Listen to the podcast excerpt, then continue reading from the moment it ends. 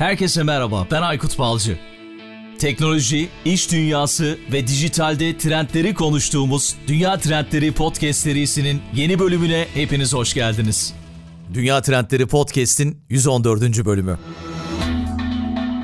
Bu bölümde konuğum Almanya'dan. Normalde Almanya'da yaşıyor kendisi ama pandemi nedeniyle her yerden çalışabildiğimiz için son bir yıldır Türkiye'den Doktor Mehmet Kapusuz. Küresel enerji sorununun boyutlarını konuştuk. Gayet güzel bir bölüm oldu. Yine çok şey öğrendiğim bir bölüm oldu. Bölüme geçmeden önce her zaman olduğu gibi konuğumu sizlere tanıtmak istiyorum. Mehmet Kapusuz kimdir diye merak ediyorsanız enerji teknolojileri alanında lisans, yüksek lisans ve doktora tahsili görmüş. Ülkemizde, Avrupa'da ve Amerika'da farklı şirketlerde 15 yılı aşkın süredir özellikle yenilenebilir enerji alanında ve depolama teknolojileri konularında uzman ve yönetici olarak çalışıyor. Şu anda Almanya'da Fichner şirketinde yenilebilir enerji santralleri ve enerji depolama sistemleri alanında kıdemli proje yöneticisi olarak görev yapıyor. İlginç şeyler anlattı Mehmet Bey. Benim daha önce duymadığım projeler, duymadığım şeyler konuştuk. Bakalım siz ne düşünüyorsunuz, ne düşüneceksiniz daha doğrusu bu bölümle ilgili. Her zaman olduğu gibi dinlediğiniz platform üzerinden abone olup bizi takip edip bildirimleri açmayı ve yorumlarda bulunmayı unutmayın lütfen. Bize nereden yorum yapabilirim diye çok fazla soru geliyor. Soruyorsunuz bana. Ekşi Sözlük, Apple Podcast, Castbox gibi podcast platformlarında yorumlar bölümünden yorum yapabilirsiniz ya da bir 5 yıldız verebilirsiniz. Katkınız olabilir bize. Onun dışında tabii ki sosyal medyadan paylaşabilir ya da direkt bana mesaj yollayabilirsiniz çeşitli kanallardan ulaşma şansını yakalayabilirsiniz. Beğendiğiniz bölümleri paylaşın lütfen daha fazla kişiye ulaşalım. Aynı zamanda bir Patreon hesabımız var. Oradan da katkı sağlamak isterseniz podcast'in açıklama kısmında linki bulabilirsiniz. Belki de gelecek bölümde bölümün sonunda her hafta olduğu gibi isimlerinizi okuyorum. Sizin isminizi okuma şansını yakalayacağım. Şimdiden hepinize çok çok teşekkür ediyorum. Hazırız sanırım her şeyi söyledik. O zaman 114. bölüme başlıyoruz.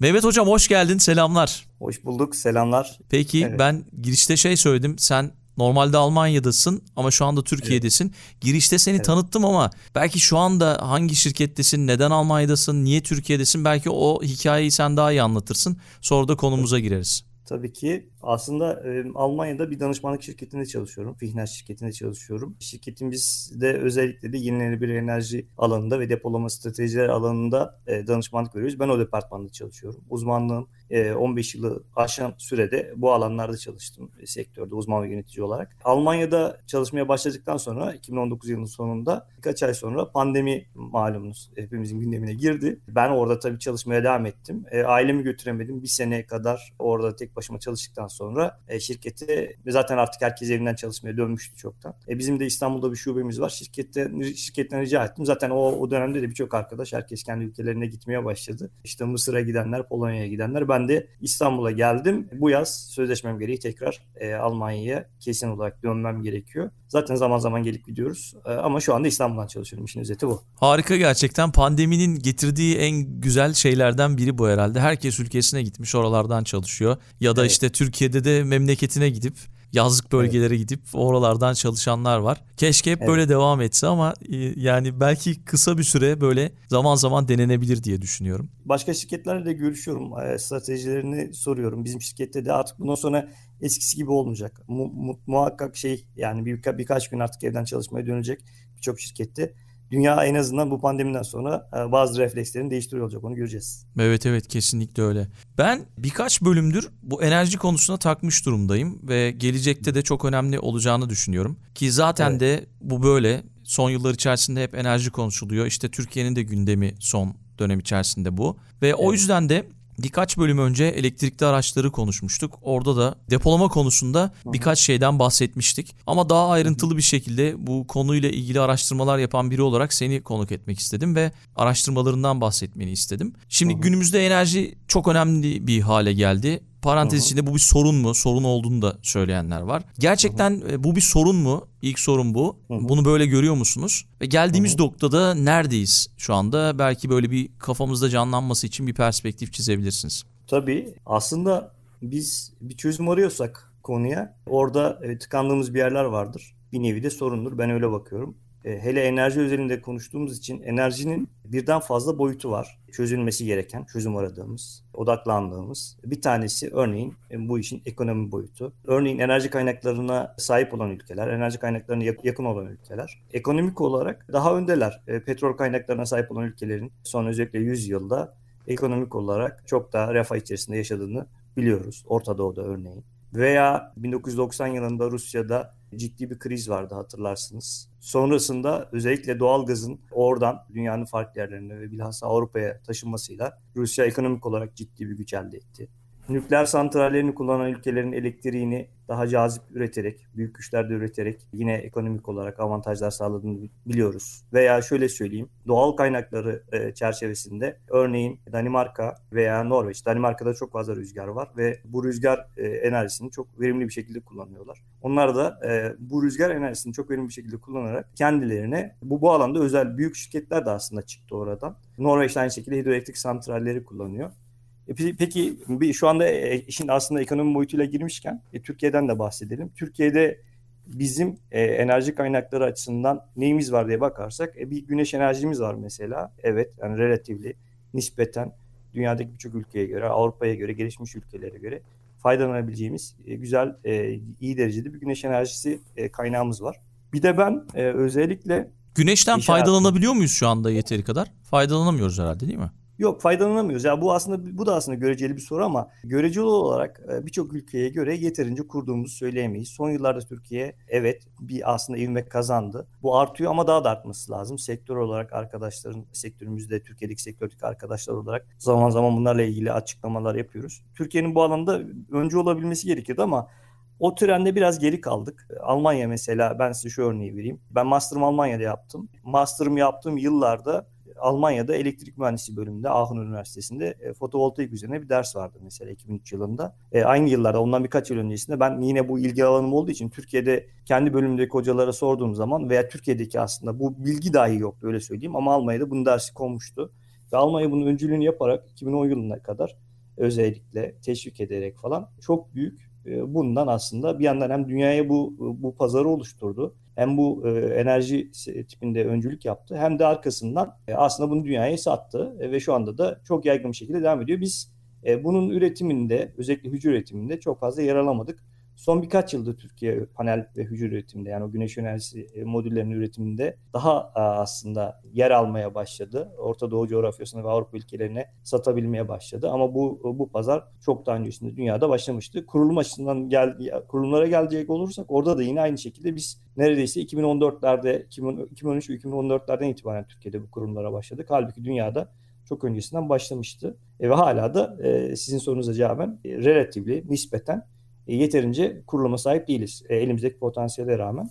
Ben bir başka şeyden daha bahsedeceğim. Yani benim güneş zaten özellikle hani üzerinde çalıştığım alan yıllardır ama de, bir de dalga enerjisi var e, Türkiye'nin ve denizlerin e, gelgitten e, kullanabileceğimiz ve dalgalardan faydalanabileceğimiz ve aynı zamanda boğazlarımız var. Boğazların akıntılarından faydalanabileceğimiz üç tarafı denizlerle çevrili bir ülkeyiz. Ben özellikle Türkiye'nin buna mesela odaklanması gerektiğini düşünüyorum. 2010'lu yıllarda ODTÜ'de örneğin akademisyenlerin Türkiye'nin bu alandaki potansiyelini araştırdıkları ve yayınlara döktükleri kitaplar var. E, ciddi potansiyelimiz var ve bu anlamda ben de birkaç tane konferans da vermiştim. O zamandan bu zamana da aslında Türkiye'de de hani Şöyle anlatayım mesela Boğazlardan elektrik üretilmesi mümkün mü isimli bir konferans verdim 2011 yılında. Üzerinden 10 sene geçti ve oradaki araştırmalarımızda Türkiye'deki yerleşik büyük şirketlerden bir tanesi devlete şöyle bir teklifte bulunmuştu. Bize izin verin İstanbul Boğazı'nın altından biz 5000 megawatt gücünde bir akıntı enerjisine dayalı sistem kuralım ve bu Türkiye enerjisine basalım bunu diye bir müsaade istemişti ve teklifte bulunmuştu diyelim.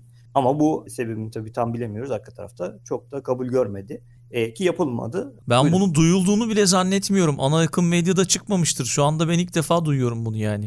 Mutlaka evet, bizi dinleyenler yani o... de ilk defa duyacaktır. Gerçekten evet, ilginç. Yani, evet evet yani o yıllarda işte ben bunu bayağı araştırdım. Çanakkale Boğazı'ndan nasıl üretim yapılabilir? İstanbul Boğazı'ndan nasıl üretim yapılabilir? Bunları araştırdık. O zamanlarda Türkiye'deki büyük Avrupa menşeli şirketlerden bir tanesinde net teklifi vardı, e, çalışmaları vardı. Yani 5000 megawatt İstanbul gibi Türkiye'de elektrik enerjisinin e, yoğun olarak üretildiği yer ve İstanbul Marmara bölgesi 5000 megawatt oradan Türkiye'nin enter, sistemine basmak e, büyük bir olaydır. Hatta şöyle söyleyeyim. Türkiye'deki kurulacak olan sonradan kurulması planlanan nükleer santralin kurulu gücünden daha yüksek bir güçtür. Yani sadece düşünebiliyor musunuz? Boğazların altından 5000 megawatt Türkiye'deki kurulabilecek bir nükleer santralin kurulu gücünden daha fazla bir güç basabileceğiz demektir. Bu tabii aslında arka tarafta emre amadelik tartışmaları da var. Yani tabii ki nükleer santralin de belli avantajları var. Ama sadece boğazlardan, İstanbul Boğazı'ndan bahsettiğimizde e, azımsanacak bir şey değil. E, şimdi burada iki şey daha var. Bir şey daha söyleyeyim. Mesela Kanal İstanbul'dan bahsediliyor. Ben Kanal İstanbul'la ilgili tartışmalara baktığım zaman hep şey görüyorum.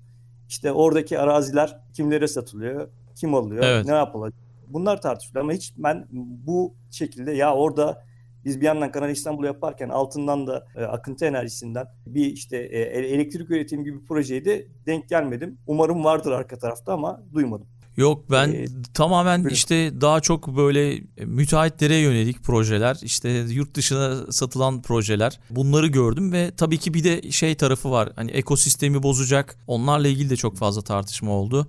İşte orada ormanlar kesilecek işte hayvanlar gidecek falan gibi çok fazla tartışma evet. oldu ama Bunlar yani şu anda konuştuğumuz şey benim ilk defa duyduğum ve podcast'i dinleyenlerin %95'inin belki %99'unun da ilk defa duyduğu bir konu diye düşünüyorum. Evet. Çok önemli bir evet. bilgi verdiniz gerçekten şu anda.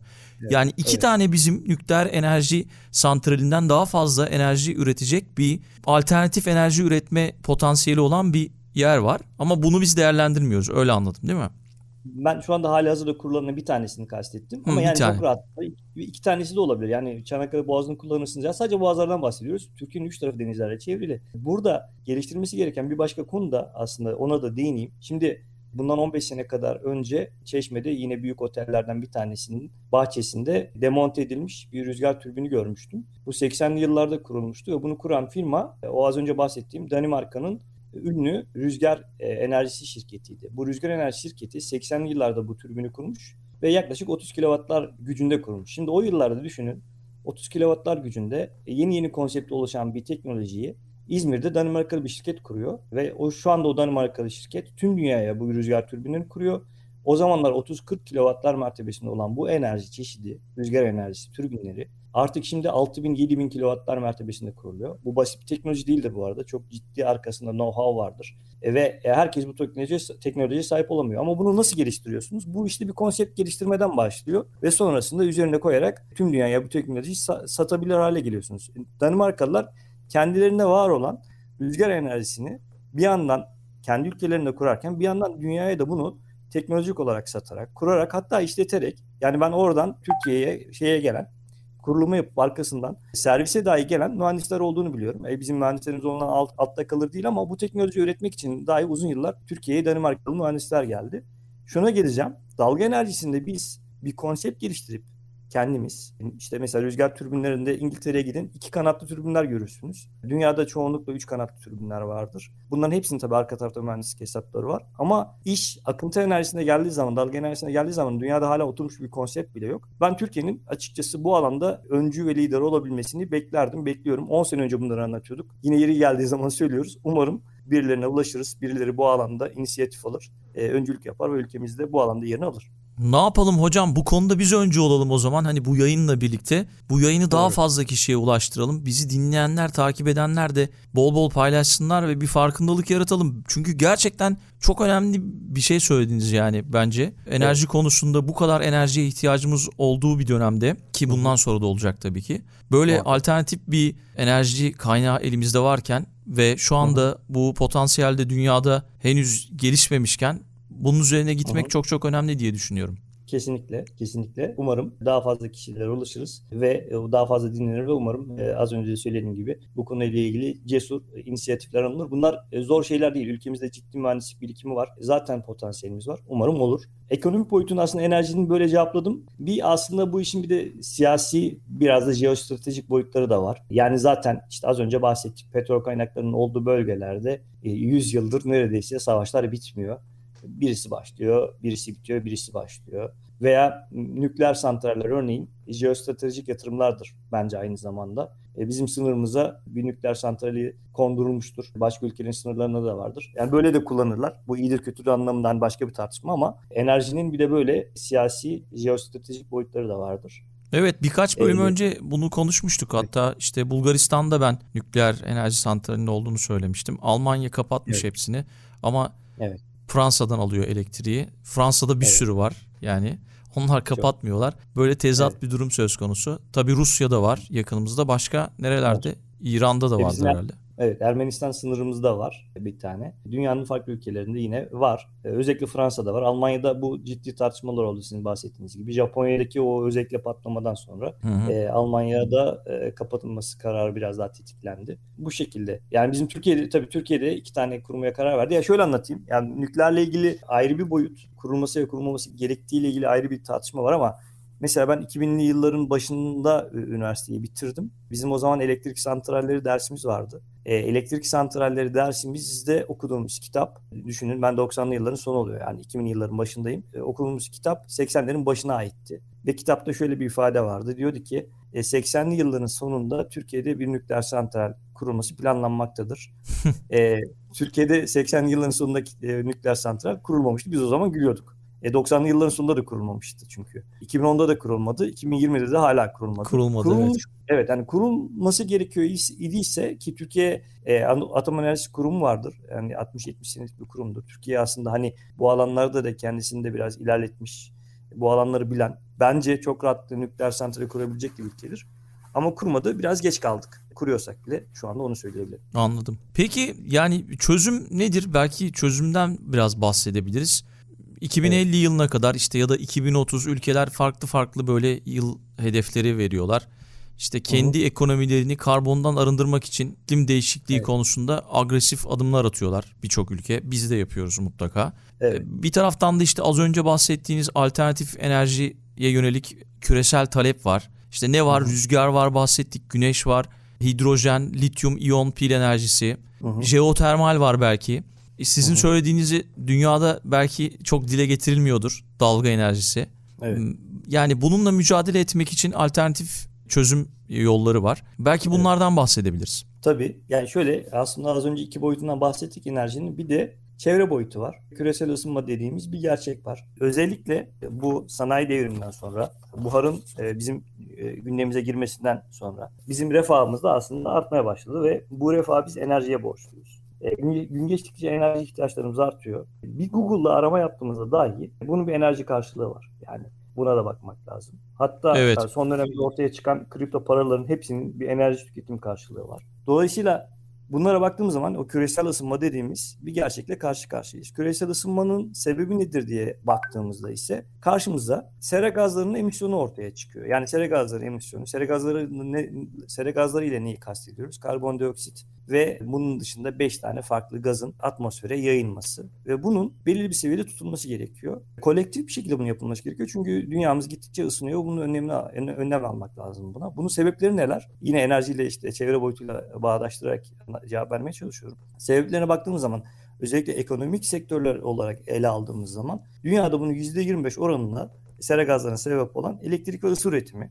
Yaklaşık %14-15 oranında ulaşım, bilhassa bu deniz aşırı gemilerin e, yapmış olduğu taşımalarda kullandığı yakıtların, yakıtlardan ortaya çıkan karbondioksit emisyonları. Onunla ilgili de Gartner'ın yaptığı bir trend araştırması var. İşte 2022 yılında Hı-hı. bu yelkenli gemiler çok fazla popüler olacak diye. Evet. Onu azaltmak için herhalde böyle bir şey ortaya çıkacak. Tabii yani artık bu bütün bunlarla ilgili çok farklı önlemler ve inisiyatifler alınıyor. İşte az önce bahsettiğim gibi tarımda hatta yani birçok farklı enerji çeşitlerinde endüstride sektör sektör ele aldığımız zaman hepsinde ayrı ayrı önlemler alınması gerekiyor. Ve burada bilhassa Birleşmiş Milletler ülkeleri bir arada toplayarak daha değerli toplu ve işbirliği içerisinde sürdürülebilir ve temiz enerjiye ulaşmak için belirli kararlar alıyorlar. Belirli protokoller düzenliyorlar. Mesela Kyoto protokolü bunlardan bir tanesi. Bunu yapmak kolay olmuyor. Dünyada en çok sera gazına sera gaz emisyonuna sebep olan ülkelerden bazıları mesela Amerika bunu imzalamadı, hala imzalamadı. Veya yine o büyük ülkelerden Avustralya bunu yine imzalamadı. Kolay değil bu, bu, bu, bu yönde aslında çalışabilmek ama temel olarak bizim karbondioksit salınımını azaltmamız gerekiyor. Ve bunu yapmak için ne yapmak lazım? Fosil yakıtlı yakıtlar kullanım yerine yenilenebilir enerji kaynaklarına geçmemiz lazım. Az önce bahsettik. Yenilenebilir enerji kaynağı ne demek? Karbon nötr enerji kaynakları demek. Az önce sizin de dile getirdiğiniz gibi rüzgar, güneş, dalga enerjisi, jeotermal gibi enerjiler e, aslında doğal enerjiler ve karbon nötr olması daha kolay olan enerjiler üretim olarak. E, ama bunların da tabii belirli dezavantajları var. Dezavantajları neler? İşte güneş olduğu sürece güneş enerjisinden faydalanabiliyoruz. E, rüzgar olduğu zaman yine aynı şekilde. Bunun da e, tabii geceliğin ne yapacağız o zaman? Geceliğin yine eski usul kömür santrallerinden elektrik üretmeye veya varsa nükleer enerji santrallerinden elektrik üretmeye devam edeceğiz gibi şu anda kombine e, olarak şebekelerimiz devam ediyor. E, bu, aynı zamanda bazı teknik kısıtları da var bu işin. E, yenilenebilirlerin şebekelerde oluşturduğu belirli kısıtlar sebebiyle yeni yeni işte yatırımlar yapılması gerekiyor, üretim hatları yapılması gerekiyor gibi. Dolayısıyla e, buradan da çözüm nedir, e, bunun çözümü nedir? Yani tamam yenilenebilir geçtik. Ekonomi boyutunda ele aldığımız zaman buradaki sorunu nasıl çözeriz? Sorunuza cevaben yenilenebilir enerji kurmamız lazım. Ama işte az önce bahsettiğim belli kısıtlardan bahsediyoruz. İşte geceliğin güneş yok ne yapacağız? Rüzgar her Rüzgar zaman Rüzgar yok ya da Evet, yani her zaman yok. Evet. Bunları çözmek için de var aslında çözümler. İşte bir tanesi depolama. Depolama aslında hidroelektrik santrallerde bizim baraj dediğimiz tipteki santrallerde mümkün. Yapabiliyoruz. Bir alternatif çözümümüz var ama güneşte rüzgarda bunu yapmanın çözümü batarya dediğimiz, akü dediğimiz bizim bildiğimiz sistemler. Aküyle depolama ile biz elektrik santrali, elektrik üretimi tarafında belirli çözümler üretebileceğiz. Şu anda bunlar çok pahalı. Şimdiye kadar çok pahalıydı ama gittikçe fiyatları düşüyor. Bir yandan da elektrikli araçlarda biz e, aküleri zaten hali hazırda bütün araçlarımızda akü vardır ama biz onu motoru e, çalıştırmak için kullanırız daha çok.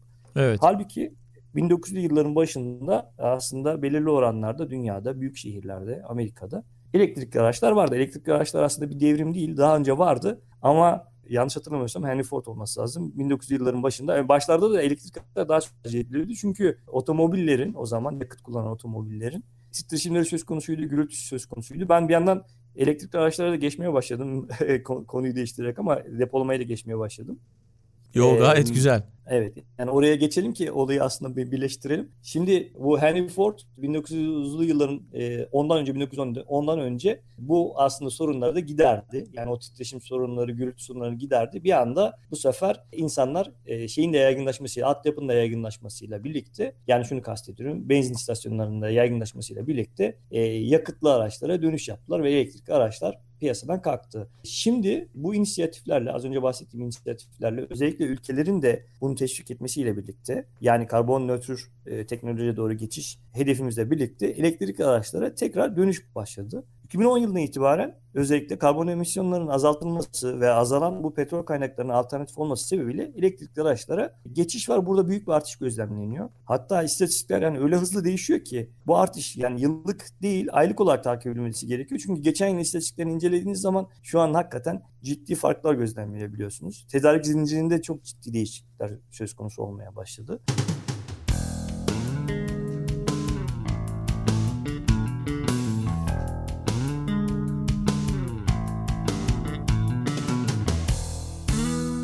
Bu arada az önce dedim azalan petrol kaynaklarına alternatif olması sebebiyle dedim. Bu sabah yine Reuters'tan bir haber okudum. Diyor ki işte benzin, kömür e, gibi e, bizim konvansiyonel kaynaklarımızın azalmasına ilaveten bu sabah Reuters bir başlık atmış. Dizelde de ciddi sıkıntı başlıyor artık diye. Yani artık bunlar hmm. zaten bir yandan bitiyor. Biz e, önünde sonunda artık bu, bu elektrikli kullanacağız. Evet, oraya gideceğiz. Şimdi bu alan bu bu sektör çok hızlı büyüyor dedim elektrikli araçlar sektörü. Zaten ulaşımın da dünyada karbondioksit salımında çok büyük payı olduğunu, %15'e yakın payı olduğundan az önce bahsetmiştik gemiler özelinde. Ama aynı zamanda bu şehir içi ve şehir arası diğer taşımalarda da söz konusu, araçlarımızda da söz konusu. 2020 yılından itibaren dünyayı saran bu Covid pandemisinin birçok bir sektörü etkilediğini biliyoruz negatif yönde. Ama bu e, elektrikli araçlarda çok gözlenmedi. E, hatta 2021'in ilk yarısında, ilk 6 ayında Avrupa'da araç satışlarının %17'si elektrikli araç satışları olarak gerçekleşti. İstatistiklerini de incelemiştim. Bir yandan da bunun aslında tabii arkasında tetikleyici olan şeyler var. Örneğin Avrupa'da bazı ülkeler aracın satış fiyatının %25'ine kadar teşvikler Teşvikler var evet. Dolayısıyla bu negatif etkiyi biz ara, elektrik araçlar sektöründe göremiyoruz. Çok ciddi hızlı artış var. Nerede var? Temel olarak da aslında Avrupa'da var. Bir yandan da ülkelerin az önce bahsetmiş olduğumuz tedbirleri var, kısıtlamalar var. Bazı Avrupa'daki bazı şehirler şimdiden dizel yakıtlı araçların girişini yasaklamaya başladılar. 2025'te 2030'da tamamen fosil kaynaklı yakıtlı araçları yasaklamayı planlayan ülkeler var. Örneğin İsveç 2030'dan itibaren tamamen elektrikli araçlara döneceğim diyor. Dolayısıyla aslında bizim bu transition, bu geçiş periyodunu bir şekilde tamamlamamız gerekiyor ama hedefler gerçekçi mi? İsterseniz uygun görürsünüz bir de ona irdeleyelim. Evet ee, yani gerçekten e, koydukları bu hedefe ulaşabilecekler mi? Çünkü ülkeler hedefler koyuyorlar. Yani şu anda hızlı bir şekilde ilerliyor diyorsunuz ama gerçekten böyle mi? Bunu merak ediyorum açıkçası. Evet şöyle şimdi 2030 yılına kadar yani Financial Times'ın bir makalesini okumuştum 2020 yılının son çeyreğinde. Financial Times şunu diyordu. Aslında elektrikli araçlarla bizim şu anda kullanmış olduğumuz benzin ve dizelli araçların fiyatlarının 2030'lara kadar başa baş fiyatlara gelebileceğini söylüyor. Yani aslında biz 2030'lara kadar elektrikli araçları normal kullandığımız araçlarla aynı fiyatlarda göremeyeceğiz. Bunun da sebebi şu. Az önce bataryadan bahsettik. Batarya elektrikli araçlarda toplam maliyetin günümüzde yaklaşık %40'ı civarında. E bu oran da çok da düşmüyor. Yani 2030'lara dek ancak %25'lere düşüreceği öngörülüyor. Burada en kritik aslında ve maliyeti temel olarak oluşturan ekipman batarya ve bu e, bunun fiyatının ba- düşüşüne bağlı olarak da aslında bizler elektrikli araçlarla işte şu anda kullanmış olduğumuz araçların aynı fiyatlara geleceğini bekliyoruz. Şimdi başka şeyler var. Az önce dedik ya yani bütün dünyada bir infrastructure, bir altyapı oluşmuş. Bütün dünyada benzin istasyonları var. Biz çıktığımız zaman her yerde benzin alabiliyoruz ama aynı şekilde elektrikli araçlara da yakıt alabilmemiz lazım. Yani elektrikle şarj edebilmemiz lazım. Bunu evet çok az çünkü yani şu an. Aynen öyle. Çok az.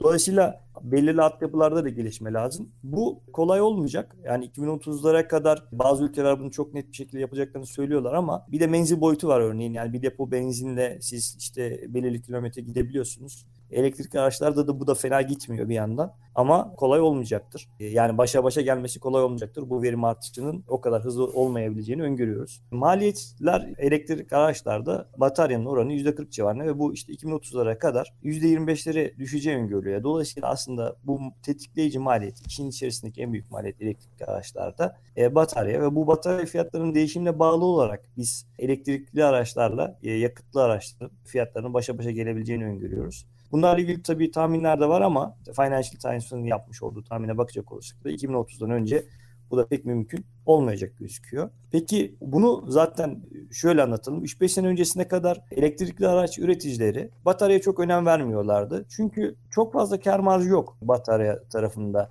elektrikli araç üreticileri için.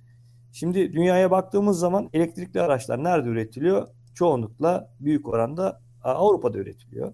Ama batarya da uzak doğuda üretiliyor. Hangi nerelerde üretiliyor diye bakacak olursak da özellikle Çin, Güney Kore ve Japonya'da üretiliyor. Güney Kore'nin bu alanda e, yine bu hafta çıkan bir yayında okudum. %30 hala e, batarya üretiminde %30 payı tuttuğunu görüyoruz. Çin gibi girdiği bütün sektörlerde aslında sektörleri hem ekonomik olarak hem teknoloji olarak ele geçirebilen bir ülkeye karşı mesela Güney Kore burada çok ciddi bir, bir nasıl diyeyim? Pazar mı elde etmiş? Yani. Direnç gösteriyor. E, direnç gösteriyor. Yani bu, bu basit bir şey değildir. Yani Güney Korelileri de aslında bu alanda yine takdirle izliyoruz. Basit şeyler değil bunlar. Yine şeye dönecek olursak elektrikli araçlar çerçevesinde olayı değerlendirmeye bakacak olursak elektrikli araçlar Avrupa'da üretiliyor ama batarya uzak doğuda üretiliyor. Oradan gelmesi lazım.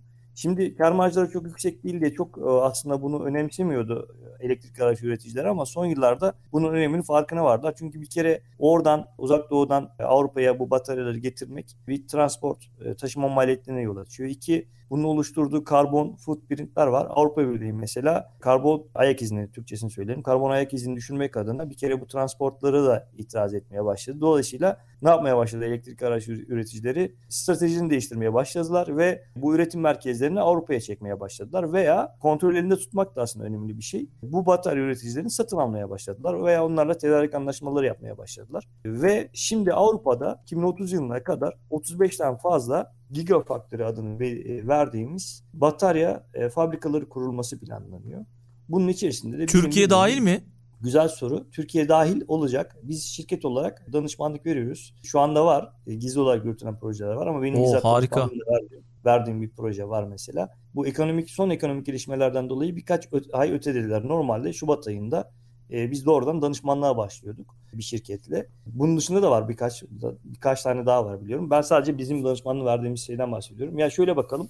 Şimdi aslında oraya da geleceğiz. Geleceğim. Türkiye biz kendimizi zaten Avrupa'da görüyoruz. Türkiye Avrupa'ya çok yakın. Elon Musk iki sefer Türkiye'ye geldi. Niye geldi? Çünkü e, Türkiye açısından baktığınız zaman olaya çok mantıklı bir yer. Zaten Avrupa Birliği az önce söyledim. Avrupa Birliği şeyi tetikliyor. Diyor ki karbon ayak izini düşür. E, kontrol elinde tut. Bu batarya üretim tesislerini burada tut. Çünkü elektrik araçları burada üretiyorsun. Ama Avrupa'da bunu üretmeye kalktığınız zaman Türkiye'ye nazaran biraz daha pahalı üretiyorsunuz. Türkiye'de işçilik ucuz. E, Türkiye yıllardır otomotiv sektöründe yer alan, üretim yapan bir ülke ve kalitesi de fena değildir. Yani bizim Türkiye'deki şirketlerimizin, e, mühendisliğimizin, işçiliğimizin kalitesi de iyidir. Bunun da farkında Avrupa. Dolayısıyla aslında Avrupa için burası çok e, mantıklı bir yatırım ve Türkiye'de de bu projeler başladı. Şu anda da Ben- iş gücü de ucuz. Belki gücü onu da ekleyebiliriz. Kesinlikle kesinlikle zaten asıl asıl belki de tetikleyici Avrupa açısından baktığımız zaman da iş gücünün ucuz, iş gücünün ucuz olması. Bir de tedarik zincirinde şeffaflık. Hani Avrupa'da bunu üretmeye kalktığınız zaman tedarik zincirindeki şeffaflığı da kendiniz daha iyi kontrol edebiliyorsunuz. Avrupa'da veya Türkiye'de ürettiğiniz zaman.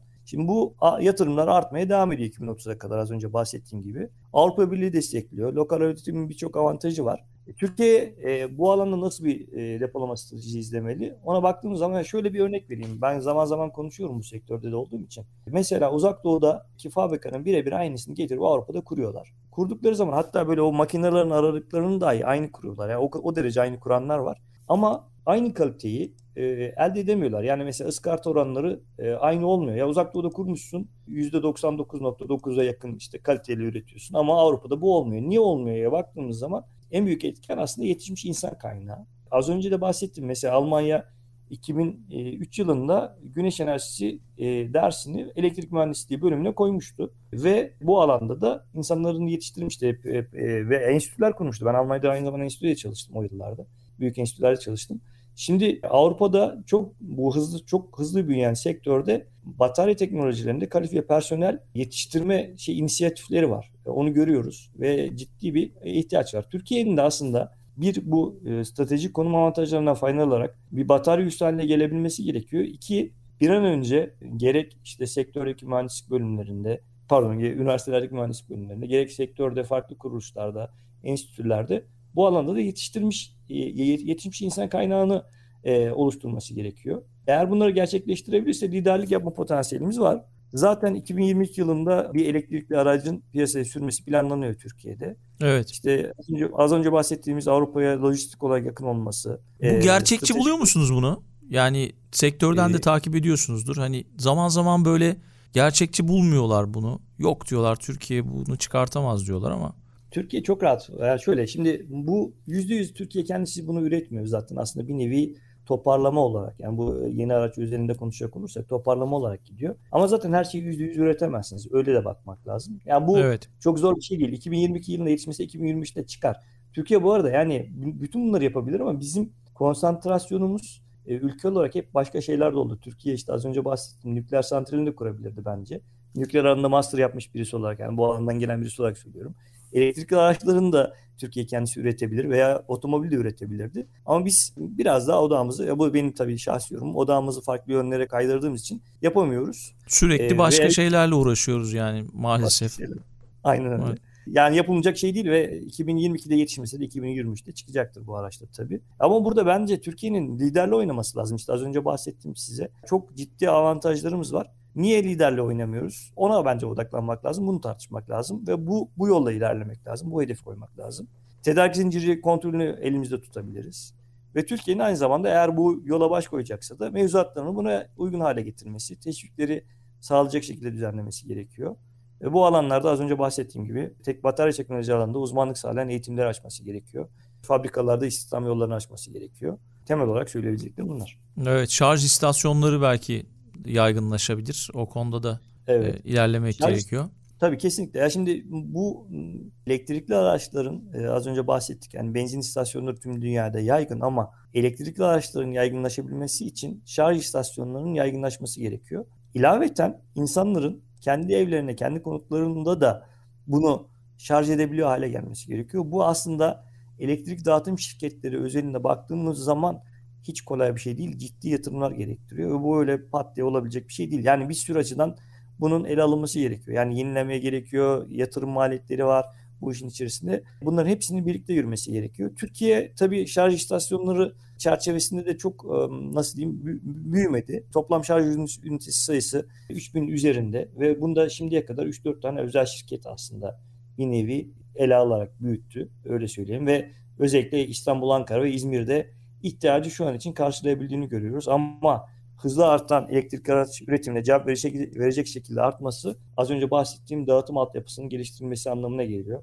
Ve 2020 yılına kadar aslında devlet de buna çok fazla böyle regülatif manada, düzenleyici manada çok da müdahale etmiyordu iş yeri açma ruhsatı zorunluluğu veya lisans zorunluluğu koymuyordu. Şimdi biraz da bununla ilgili mevzuatlarda değişiklikler yaptılar. Farklı bakanlıklar, farklı başlıklar altında farklı grupları oluşturarak bu alanı özellikle EPDK'ya bir görev vererek mevzuatların düzenlenmesi konusunda planlamalar yaptılar.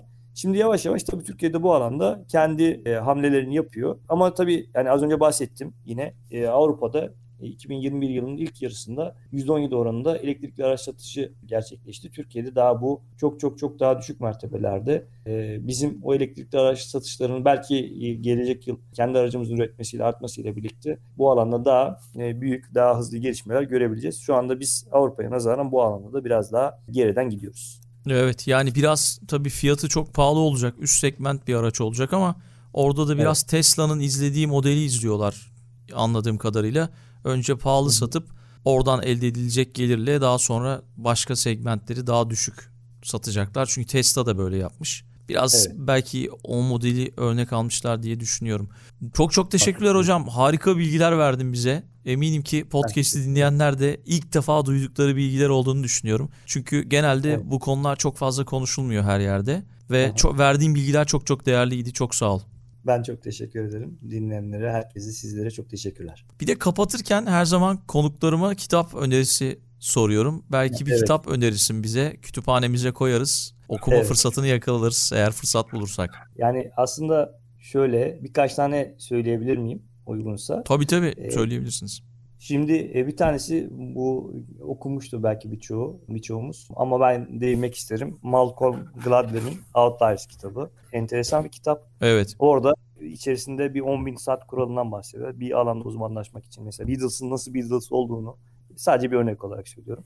Okuyarak insanlar aslında yani hayatta belli şeyleri başarmak için biraz zaman harcamak, biraz emek sarf etmek gerekiyor. Özünde gerçekten hepimizin faydalanabileceği bir kitap. Bir tanesi bu. Bir tanesi Stephen Hawking'i ben çok okurum. Herkese de tavsiye ederim. Biz e, dünyada aslında ne yaptığımızın insanlık olarak çok farkında değiliz öyle söyleyeyim. Stephen Hawking ama bunu müthiş bir fizikçi. Çok zeki bir insandı. Birkaç yıl önce kaybettik. Grand Design İngilizcesi. Türkçesi de büyük tasarım olması lazım. Kitabı ile başlayarak insanlar okumasını söyleyebilirim. Burada biz böyle makro evreni biraz yani zaman zaman televizyonda, basında, medyada, internette iz, izleyebiliyoruz, görebiliyoruz. İşte kara delik nedir falan böyle bahsediliyor. Ama bir de mikro evren var. Bu elektronlar seviyesinde kuantum fiziği nedir? Kuantum fiziği aslında bizim bildiğimiz klasik fizikten çok farklı bir şey ve Stephen Hawking bunları bu makro evrenle mikro evreni çok güzel birleştiriyor. Ben öncelikle Grand Design'ını tavsiye ettim ama birçok kitabını okuyabilirsiniz ve hakikaten ya biz nereye nereden geldik, ne yapıyoruz bu dünyada? Aslında neyiz? Çok farklı boyutlarda anlatıyor. Çok faydalı olacaktır tahmin ediyorum okuyanlar için. Bir de yine bizim küçüklüğümüzde üçüncü kitap olarak da şundan bahsedeceğim. Farklı bir örnekle gireceğim. Naim Süleymanoğlu hep başarılı olurdu. Hep böyle işte halteri kaldırır, dünyada rekorları kırardı. Ee, Yunan e, Valerius Leonidis bir e, turnuvasını hatırlıyorum çok çok az farkla Naim'in arkasında ikinci oldu. E, ve röportaj yaptıklarında şunu söylemişti hiç unutmuyorum. E, dedi ki eğer Naim olmasaydı ben birinci olacaktım.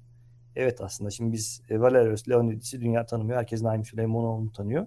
Ve biz evet. Einstein, or- oradan şuraya geleceğim. Einstein'ı hepimiz tanıyoruz. Ama Erwin Schrödinger diye birisi var. Onun aynı yıllarda yaşamış Avusturyalı bir fizikçi. Fiziğe ilgi duyanlar için onun Yaşam Nedir diye bir kitabı var. Sadece fizik değil, hayatla ilgili birçok konuya değiniyor. Yine Erwin Schrödinger'in e, Yaşam Nedir kitabında tavsiye ederim çünkü İşte Einstein olmasaydı biz muhtemelen şu anda belki Erwin Schrödinger'i tanıyor. E, dünya çoğunlukla onu tanıyor olacaktı. Fizik dünyası tanır ama herkesin aslında okuyup kitabından faydalanmasını naçizane tavsiye ederim. Süper kitaplar kütüphanemize koyduk. Ben de okuyacağım bunları. Malcolm Gladwell'i okumuştum. Stephen Hawkins'in kitaplarından da okudum ama e, son kitabı okumamıştım. O da ilginç geldi gerçekten. Naim Süleymanoğlu hikayesi de çok Evet. çok güzel bir ayrıntıydı. Cenazesine Evet. de gelmişti yanılmıyorsam. Geldi evet. Yunan sporcu. Evet. İşte spor böyle bir şey. Hatta şey onun arkasında kaldı her zaman.